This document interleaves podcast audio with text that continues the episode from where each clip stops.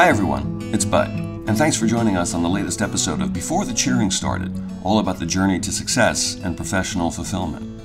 Stephen Dubner is a curious guy in that he's curious about almost everything how things work, how they don't work, or do they work in the way that most of us think they work? That curiosity is at the center of the 2005 best selling book he co authored, Freakonomics, which has become a radio show, a podcast, and a bit of a cottage industry. He prefers to tell others' stories, but his own story is pretty compelling, so much so that his first book, a beautiful book called Turbulent Souls, was a family memoir. His work now, read and heard all over the world, essentially starts with one question you are constantly looking at the way the world works and looking at it and trying to figure out more about how the way the world works. And you've been doing it for quite some time. I'm curious, are there ever moments where you kind of run out? Almost like a songwriter who has, you know, run yeah. out of ideas or thinks they have run out of ideas, but then something happens like, wow, how, how does that work? Or does that work the way people, most people think it works? Yeah. Uh, yeah, that's a great question. Um, I am eternally fearful that what you just said might someday be true, but it has yet to be proven true. Um, I think um, I think the world is uh, diverse and complex and weird enough uh, to keep people like you and me busy uh, into eternity, even with AI. Maybe especially with AI, because you know we can we can um, maybe delegate the the the the more uh, grody tasks to AI and spend more time with the purely creative or imaginative, imaginative or funny or speculative ones. But um, so you know the thing that I kind of stumbled into with Freakonomics. Um, you know, which was began as a book, then another a couple other books and other projects, and mostly now Freakonomics Radio, the podcast, which is a weekly show. And I remember, you know, when I first started writing books, which was many years ago, I thought, uh, you have to be totally idiotic or nuts to want to ever do something weekly because and I was working at the New York Times at the time and there were opinion writers or op-ed opinion writers who were writing twice a week and I was thinking there's just no way you can do that. There's no way you can have quality control if you're doing that often. So I for the past 12 years have been doing a weekly radio show and uh, I will just say it's um, it's a great challenge but a challenge that I like because the coin of the realm is ideas. And when you don't have a job job, like this is my job, this is what I do. And I would say I spend um, a good several hours a week doing nothing but trying to think and read and talk with people that I don't know to try to find good ideas. And so, you know, it's just it's just part of the the mechanism. And once in a while, if I feel like, oh, you know, I've done everything within economics or psychology or whatever, there's always anthropology and sociology. And we just finished a three part series on the economics and history of the whaling industry. So, yeah, I, I, I used to, I, I sort of am worried about it. I used to worry more. I don't worry anymore. Can you ever shut it off? like like an architect who walks down the street who looks at every building and said, "That's pretty good." Oh, that's terrible. Oh, that's, oh I don't know. know. Just, yeah, I don't know, know any architects who walk down the street and say that's pretty good. They're always like, "Oh, that's good. That's a good point."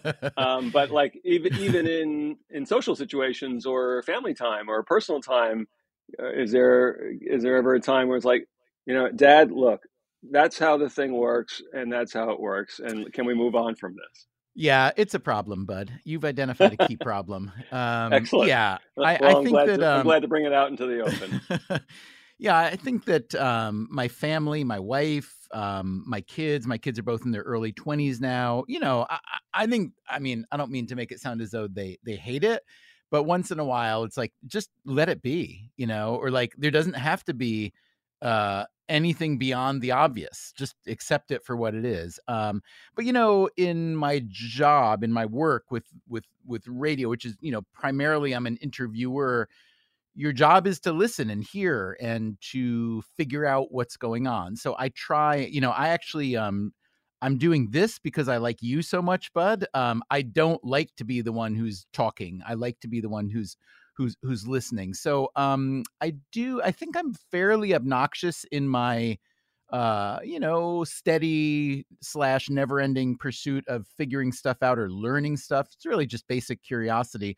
But I do try to shut up um, now and again, especially when I'm with friends and family. Not, not, I think they would tell you I'm not particularly successful. The other thing is, I was the youngest kid in a big family and they were a very verbal family. I didn't really get to talk that much when I was a kid. So I'm making up for it now. Hmm.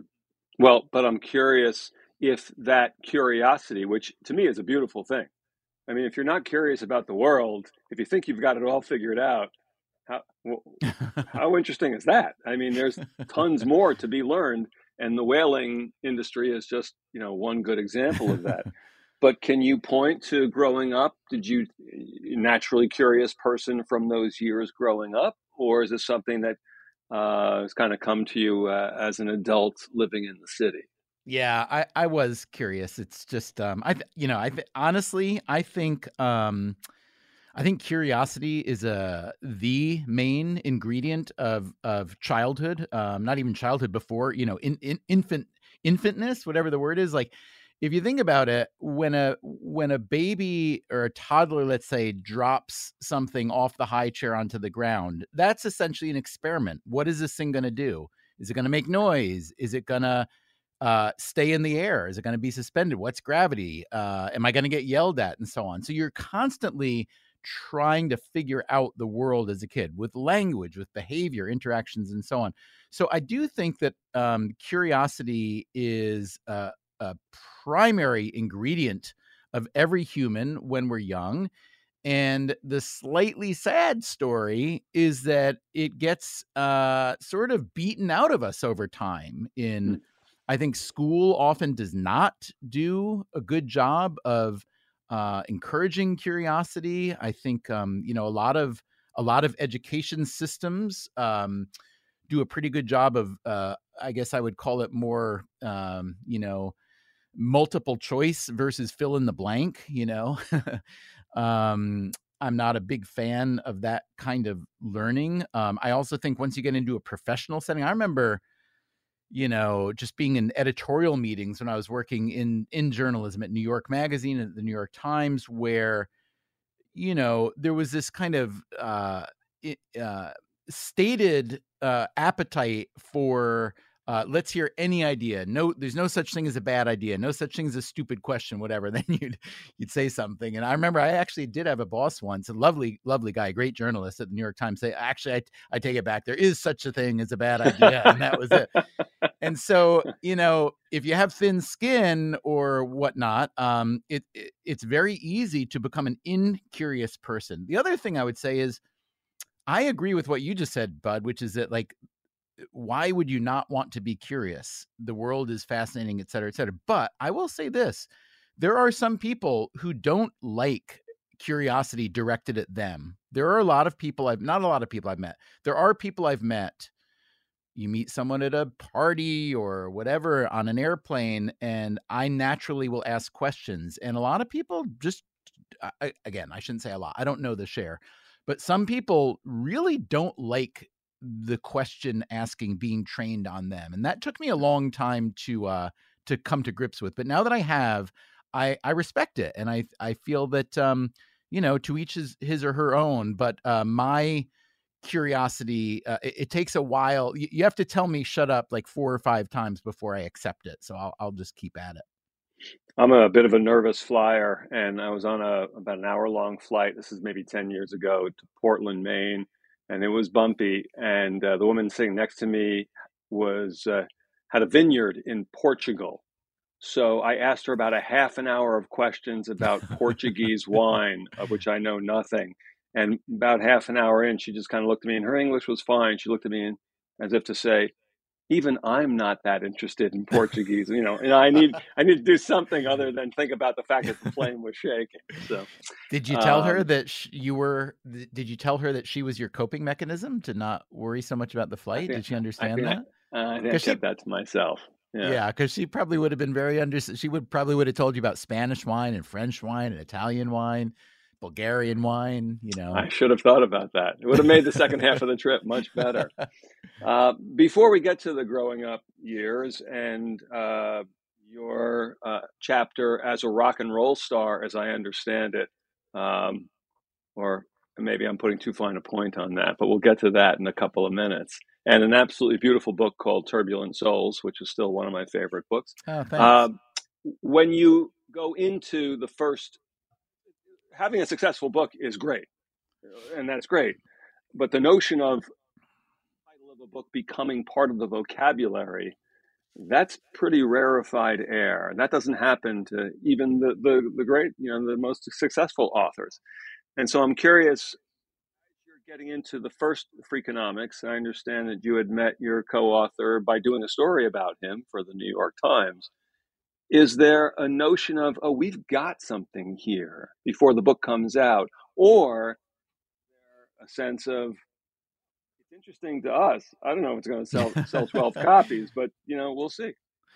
Uh, I would say it was more the latter, honestly. I had a friend years ago, he's since died, really good writer, um, who, when he was about to publish, before I had published my first book, uh, he had he was just about to publish his second or third, and he said uh, it, it, was like a week or two out and he said yeah stephen this is what we call the lull before the lull. Like you've been working on this book for years you care about it more than anything other than maybe a family member or two and then, you know, the vast majority of books come out and just nobody reads them. There's still something like 200, 250,000 books a year published in this country.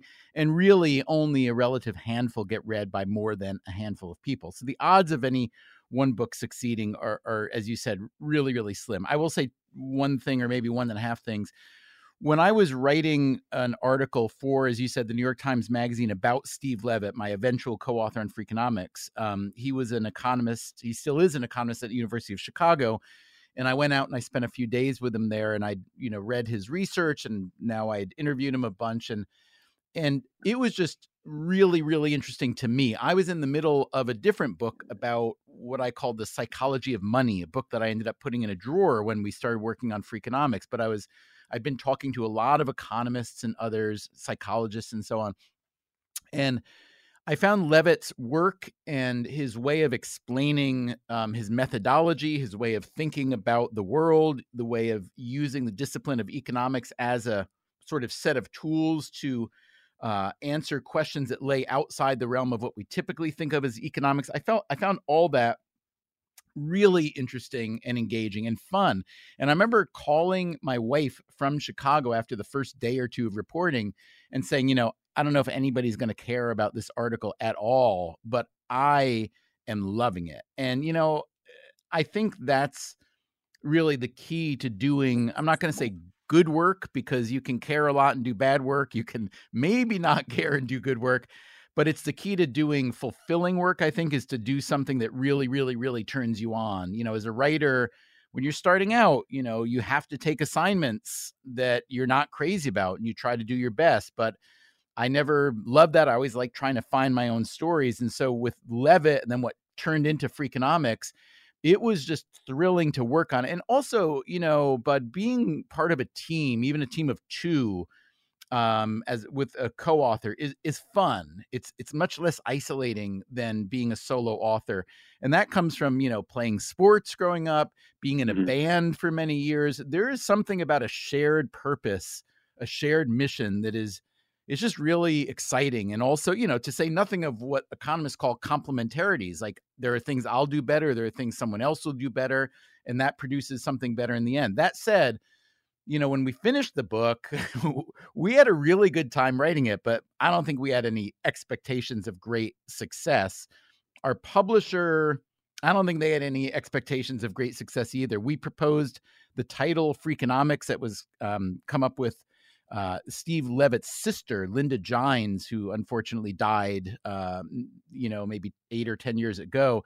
She came up with it, and the publisher hated the title. You know, it, it didn't feel like it was bound for success. And then, you know, a good thing happened, and then another good thing, and then a lucky thing, and then it kind of started to snowball. And when we were in the middle of it, it was, you know, it was bonkers. It was just so much fun. And it was, again, really fun to share it with someone other than my wife and family, to have a partner you know, saying, "Can can you believe that this thing just keeps on going and doing this and getting bigger and giving us opportunities to do other work and so on?" So we didn't expect it. I feel, I mean, the the book, the first Freakonomics book came out, um, gosh, is it? Oh, maybe 18 years ago, and Mm-hmm. um, I still, honestly, I'd say probably an average of once a day, at least, really on average. I still just think about how lucky I have been. I have a lot of friends who are really good writers, really smart. They work really hard. Um, well, that's that may be one area where I might beat some of them out. I work I work really really hard because I'm probably not as smart and not as gifted maybe naturally as a writer as, as some of them. Um, but you know, it's it's a bit of a crapshoot, and so yeah, it w- it was a lot of luck for which I'm grateful. But then look, when you get you lucky, your it's like you make your own luck though. yeah, yeah, When absolutely. you went you out know, to Chicago, you just, you said it as a as a like an aside. I had read his research. Yeah, that's true. Yeah, you do. Seriously, Um, you know, yeah. as a journalist, as a as a reporter, I know from from past experience that if you prove to the writer, be it an economics writer or a novelist, or that you've read their book or their Yeah. work, or maybe even two or three, they'll talk to you all weekend. yeah, So, so you made a connection with this person based on the work that you had put into it. That's true. I think it, I think it's attributed to Gary Player, the South African golfer, but it's probably attributed to 100 people. The quote is something like the harder you work, the luckier you get. Yeah.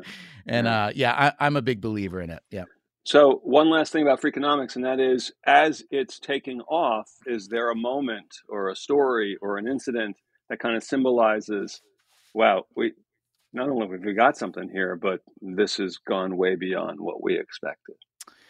Oh gosh. Honestly, there were a lot. Uh, you know, even when the book was still fairly fresh, um, you know, uh, I don't know how fresh it was then, but I remember when the TV show Modern Family came out, and there's, I think Alex, the kind of nerdy girl, this the the the middle kid in the family, sitting by the pool reading Freakonomics, and um, you know, instances like that. The show Suits, I think it's on the first episode of Suits. Somebody told me I've never seen it, where the guy says, you know, somebody asked this guy, "Where? How do you know?"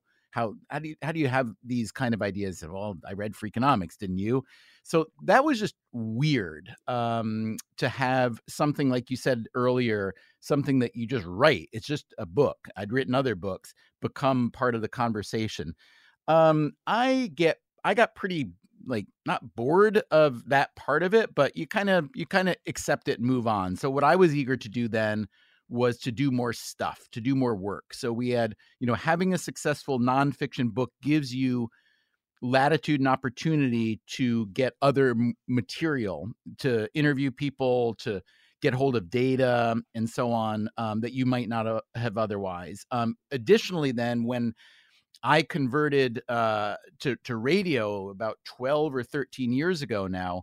Uh, it was mostly just as a goof. Um, I wanted to start. Uh, I, what I really wanted to do was start a public radio show, but I didn't want to have to sit through eighteen hundred meetings the way you do when you pitch a project to a big institution. So I thought I'm just gonna start Freakonomics Radio. I called it, but as a podcast, distribute it digitally. That's easy and then try to get my foot in the door with public radio that way and that's essentially the the, the path we took that it was so much more fun and easier to do the kind of radio show i wanted to do having the brand or the success of the book because you could get um, people uh, to do interviews that otherwise hadn't even didn't even know what a podcast was Right. and so again um, I, I don't I don't really like the I've never liked the idea that you have a, a brand. It wasn't something that I was comfortable with because I feel a brand is like soda pop or t-shirts or something and not not book writing. Um, but once I accepted that people saw what we do or what I do as sort of a brand, uh, it becomes incumbent upon you to leverage that brand to do the work that you want to do and to not like exploit it stupidly. You know, we're not going to make we're not just going to try to squeeze money out of it. We're always going to try to do worth work that's worthwhile. So that's really been the fun of it all. Your father was in, in newspapers, correct? In, in Troy, New he York? was. That's right. Yeah. He worked. He worked. Uh, we lived out in, as you said, Duanesburg, New York, small town out in the middle of nowhere, and he worked over time for the three major dailies in, or three of the major dailies, at least in the in the capital city area, uh, in the capital area. Um, all the Albany Times Union, the Schenectady Gazette, and the Troy Record. Yeah. So did that experience, and I know I know he died, and you were still a young kid. Uh, but did that experience? Do you think that rubs off on you in some way, and it and it has a tangible effect on your choices later on? Oh yeah, hugely. Um, you know, as I mentioned, I was the youngest in a big family, and everybody was pretty talented in a in a variety of ways. Every a lot of you know, a lot of sports, a lot of music, a lot of writing, good at school, et cetera, et cetera. Um, but for me, writing was always really the big one. I was just I loved reading and writing. I loved the idea of being a writer. I love, and that was plainly modeled a lot on my dad.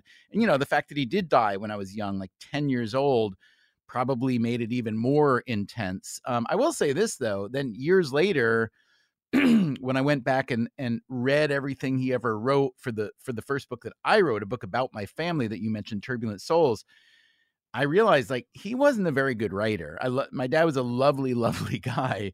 He wasn't a great writer. My mom, who was not a professional writer, she was, you know, the mother of eight, and she did 18 million other things to basically run the family and this was a family with very little money. My dad you know not only was he only on a newspaperman's salary but he was often sick. He didn't he really didn't have a, an easy go of it at all. She my mother was so strong heroic really and very talented. She'd been a ballerina when she was younger so she had an artistic inclination as well. But then i would read her writing which was often in the service of some, you know, religious or political statement, but she was a fantastic writer. So I think I got the romance of writing from my father, but whatever talent I have, probably from my mom. Turbulent Souls is an absolutely gorgeous book. It, we could spend hours talking about that. It's still one of my favorite books that I've ever read. And for anyone who's listening who has not read it, they should, uh, because it's just a gorgeous story to encapsulate hundreds of pages. It's the story of your family and how your parents grew up Jewish, but by the time you come around, they're an intensely, and I'm paraphrasing here, intensely Catholic family, mm-hmm. raised Catholic, and your search and your curiosity, to use that word again, about uh, your family's origin story. And it's beautifully written.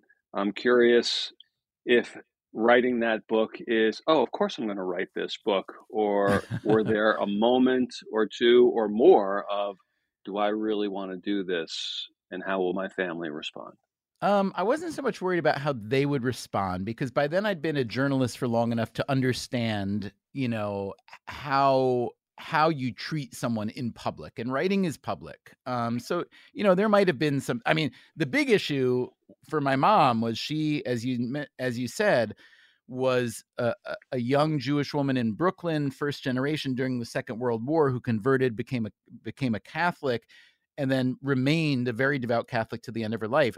The idea for her that I was ultimately returning to Judaism that was the issue. It wasn't so much about any invasion of privacy or whatnot. Um, the part that was tricky so so this project this book began uh it had a long history it began as an oral history literally me interviewing my mother with a tape recorder um uh in order to uh transcribe the uh, conversation and present it in some kind of edited written form to my siblings as a Christmas present when I was about I don't know, 21, 22, 23. I was playing music at the time. I had no money.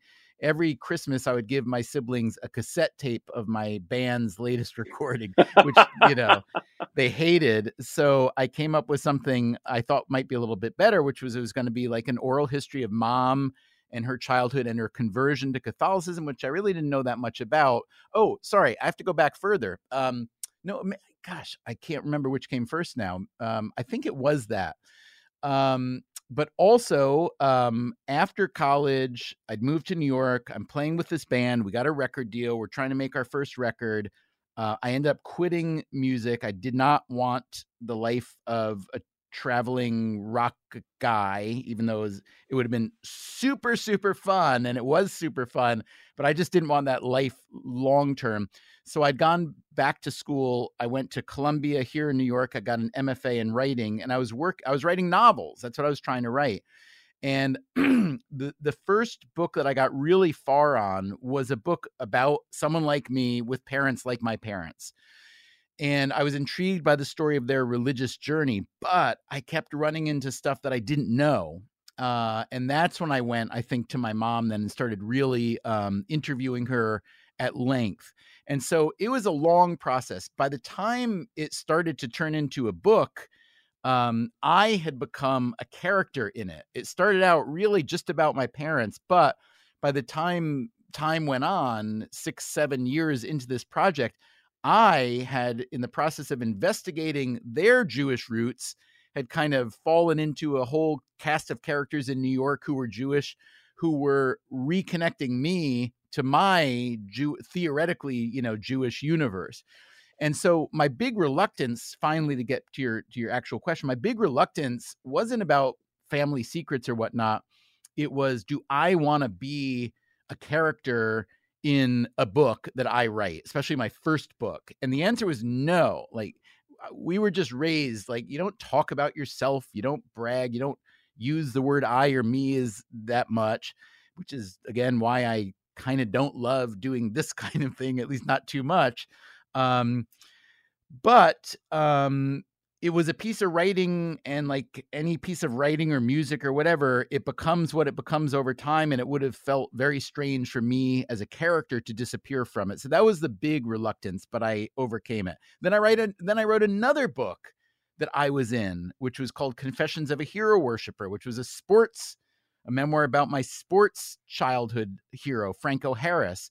When that was done, I was so, so, so, so happy to find a guy like Steve Levitt, the economist at University of Chicago, and start and get back to the writing I'd always done, which is writing about other people, other stuff, other phenomenon. That's what Freakonomics was. So I'm pretty happy having done a couple i mean it was absurd i was writing memoirs when i was like in my early 30s it was idiotic but it happened organically. I don't regret it. It just wasn't what I really, really wanted. And then I, I'm much happier being, I guess, kind of behind the camera than in front. Right. That's fine. But as a reader, both of those are really good books, and mm. good is good. You know? I I uh appreciate uh, it, and you know what I I I do. And um, also, uh, I'll cut you off. Turbulent Souls also, if I remember correctly, leads to a, a connection to Cardinal O'Connor. That's true. Yeah. Yeah. And also, if I really remember correctly, is the subject of a nightline on Christmas Eve. Am I am I correct in that? All all true. Good memory. Yep. Yeah. All those things that, were real. Which was which was memorable. The notion of this story being the story being told on Christmas Eve on Nightline was pretty great. It it was uh it was weird. I mean, I, I mean I never like I don't read my I don't read my own books back. I don't I never watch uh like if if i'm on tv or whatnot i i try really hard not to see it. It's just uh it's hard to um it's hard to describe. There's just a certain level of discomfort at putting oneself forward. And you know that was really the reason i stopped playing in the band. I loved playing music and i loved my band. The guys it was awesome. It was amazing. I loved writing and you songs. had a record contract yes we did, yeah. And and I loved performing. I did, but the part of it that I didn't love was this idea that I needed it in order to be like adored. That's the part where I think people get in trouble. Like the need to be petted and adored and told you're great at something. This is, you know, I think what we see in a lot of the downside of social media. Like people need to put themselves out there to get thumbs up um, as a means of building their self-esteem or establishing or whatnot and i just don't think for me at least that was that was healthy uh, i didn't want that kind of um, life. So i don't regret those first two books i actually really liked them a, a great deal um, but like i said i'm just happier writing more in the third person. When you were trying to make a go of it as a musician and then after you go to columbia go to graduate school uh, did you immediately after graduate school start working at the Times, start working at New York Magazine, or were there jobs along the way that were not exactly how you pictured it? And were there any plan Bs if that didn't work out? Mm, Yeah, so the plan B or the plan A actually was to write novels and teach college. That's why I went to graduate school. I didn't really feel like I didn't even know what an MFA was for, but I had a girlfriend at the time who had grown up in a in a family that had really good educational opportunities and so on, a little bit different than my family. And she said, you know, you should go to the best school you can get into you're right. I just quit music, you know, get a graduate degree in writing. And um, so I, w- I was very glad she encouraged me to do that. And I was surprised and grateful to get into Columbia. And uh, so my plan was to get an MFA uh, and write novels and teach at a university somewhere, college or university somewhere um, as my career. And I I started doing that. I, I actually during while getting my MFA at Columbia, I was I was able to teach in the English department at Columbia an amazing course called Logic and Rhetoric, which is no longer taught there because apparently it was too hard and too demanding, too much writing and reading for freshmen. Um, it was an amazing opportunity to teach it. The kids the undergrads at Columbia were so smart. Uh, they weren't great writers, but they were so smart. And I thought, what am I, do? you know, like I, I, really don't have the the capacity to be teaching them writing, but I was a good writer and I was a good editor. So I stuck with it. But then I realized, you know, I don't have the selflessness to be a great teacher. I think great teachers have to care more about their students than anything um, to be really great. And I wanted to be a writer. So while I was uh, a teaching, you know, while I was teaching at Columbia, finishing up my MFA program, I was supposed to teach for one more year. I went to them and I said, listen, um, by then I'd started freelancing a little bit uh, for magazines um, in New York and, you know, got some crappy assignments, got some good assignments. Um, but I had an opportunity to get a low level job at New York Magazine. So yeah, I bailed essentially. Um, I got my MFA. I didn't go back to teach for a full another year at Columbia. I started at New York Magazine. I was there four years. Uh, the Times came to get me, which I was really excited about. I was there about another five years, and by then I'd already published my first book. And um, I didn't, you know, I'm not a great employee, bud. I don't. Um, I'm not great at following rules. I'm bad in meetings. I tend to say what I actually think as opposed to what you're supposed to say in a meeting. And so I was pretty ready after eight or nine years as an employee in journalism and also kind of, you know, like the Times was a union shop, which I appreciate, but I would bust my ass and do more work than a lot of the senior people on the the staff where I was and the, the, the incentives just didn't align with the work and so i was much more comfortable being a free agent going off on my own and kind of being a little bit more entrepreneurial in that way um, writing you know t- taking a risk on myself writing books and hoping it worked out. So that was a that was a big risk and decision for me you know and i always tell people like quitting i think is really underrated. I, I have i've quit a lot of things in my life now. I, you know i quit playing music when we had a record deal i quit the new york times when that was like a dream of mine because i think it's very easy to get complacent but you have to listen to yourself and see what really excites you what's going to drive you to do your best work. And often that's not what you're doing at the moment, even though the world might look at what you're doing and say, oh, that's kind of perfect. Did you get a lot of that as far as the Times is concerned from people who know and love you? Like, are you kidding? You're leaving the New York Times? Oh yeah, it was um uh it was yeah, I mean people told me I was just being an idiot. Um and then you know you you get evidence of the idiocy very quickly when you're working at the times and you're working on a, a if you're writing or editing an article and you call someone and say hey this is so and so from the times i need to ask you some questions about this you always get that call returned that they always take that call when you're just a person out there saying, "Yeah, I'm writing a book about this and that and this and that and this and that. I'd like to come see how you do what you do." it's a diff it's a different story. Um, on the other hand, you know, but that's that's why I like economics. Economists are they're bad at a lot of things, but they're they're good at uh, understanding that there are almost always benefits and costs. And what you need to do is measure them out and weigh them against one another. Nothing is perfect, nothing is absolutely valueless. And so, for me at least, my temperament uh, was going to be much better to be uh, running my own show. You touched on it a little bit earlier, but are there aspects of your life growing up in this small town, upstate New York, big family, and your family story that you learn about years later? And maybe the early years in the band, making that decision to leave music. Are there lessons from those early chapters that you think still affect and pertain to your work today? Hmm. Yeah, there there are a lot. I would say, I mean, a lot of it was about keep your head down, do your work, et cetera, et cetera. That was that was a big one. My family just had a good work ethic, and I feel very fortunate to have been born into that. My my family were also my mom and dad, my siblings. They are really good people, and again, I feel fortunate. It's a bit of a crapshoot.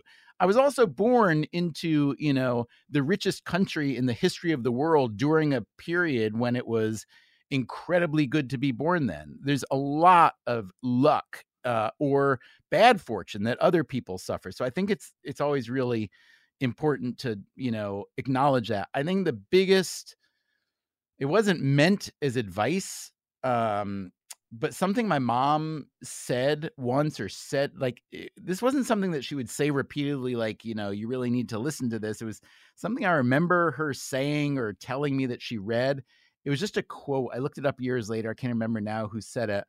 Um, but it's something that really guides me now. And it's something that informs me into how you kind of see the world and how you see yourself in the world. And the quote is enough is as good as a feast. I feel like, um, you know, the minute you get something, you want more. That's almost human nature. And a lot of psychology looks at habituation and, and things like that, where you get used to something good and then you immediately take it for granted and want more of it. My mom teaching me that idea, enough is as good as a feast, has been hugely resonant for me. And I try to remember it for myself, but I also really try to teach it, you know, within my family. Um, I try to spread it around the world a little bit. You know, there's so many things one can complain about at any given time. Um, but man, oh man, if you don't stop to acknowledge uh, the good fortune that we've all had by being alive in this time and place, if you don't stop to acknowledge your opportunities, um, and, and just focus on what you're missing, what the other person has. You know, another quote I love is comparison is the thief of joy. I find that mm. to be very true as well. And look, maybe this is the reason I love to work alone, but I don't spend a lot of time comparing myself to others. And I'm I'm a pretty happy uh, guy in that regard. But those are some guiding principles that came from my family, and I'm forever grateful for them. And um, you know, if if people ask me for guidance now and again, I, I, that's that's the kind of gospel I like to spread. Stephen, I've always loved the writing, love the radio show, and love the curiosity. Thank you. Right back at you, right back at you, bud. By the way, right back at you. Thank you very much. Stephen Dubner, his Freakonomics Radio is launching a series on failure, asking the question: Is failure really not an option? And there will be Freakonomics live events in New York on November 1st and Boston on November 9th. More information at freakonomics.com. Before the Cheering Started is a production of June 14th Productions and Gemini 13 Productions. This episode was created and written by me. Guitar playing? That's me as well. No extra charge. I'm Budd Mishkin, and this is Before the Cheering Started. Thanks for joining us on the journey.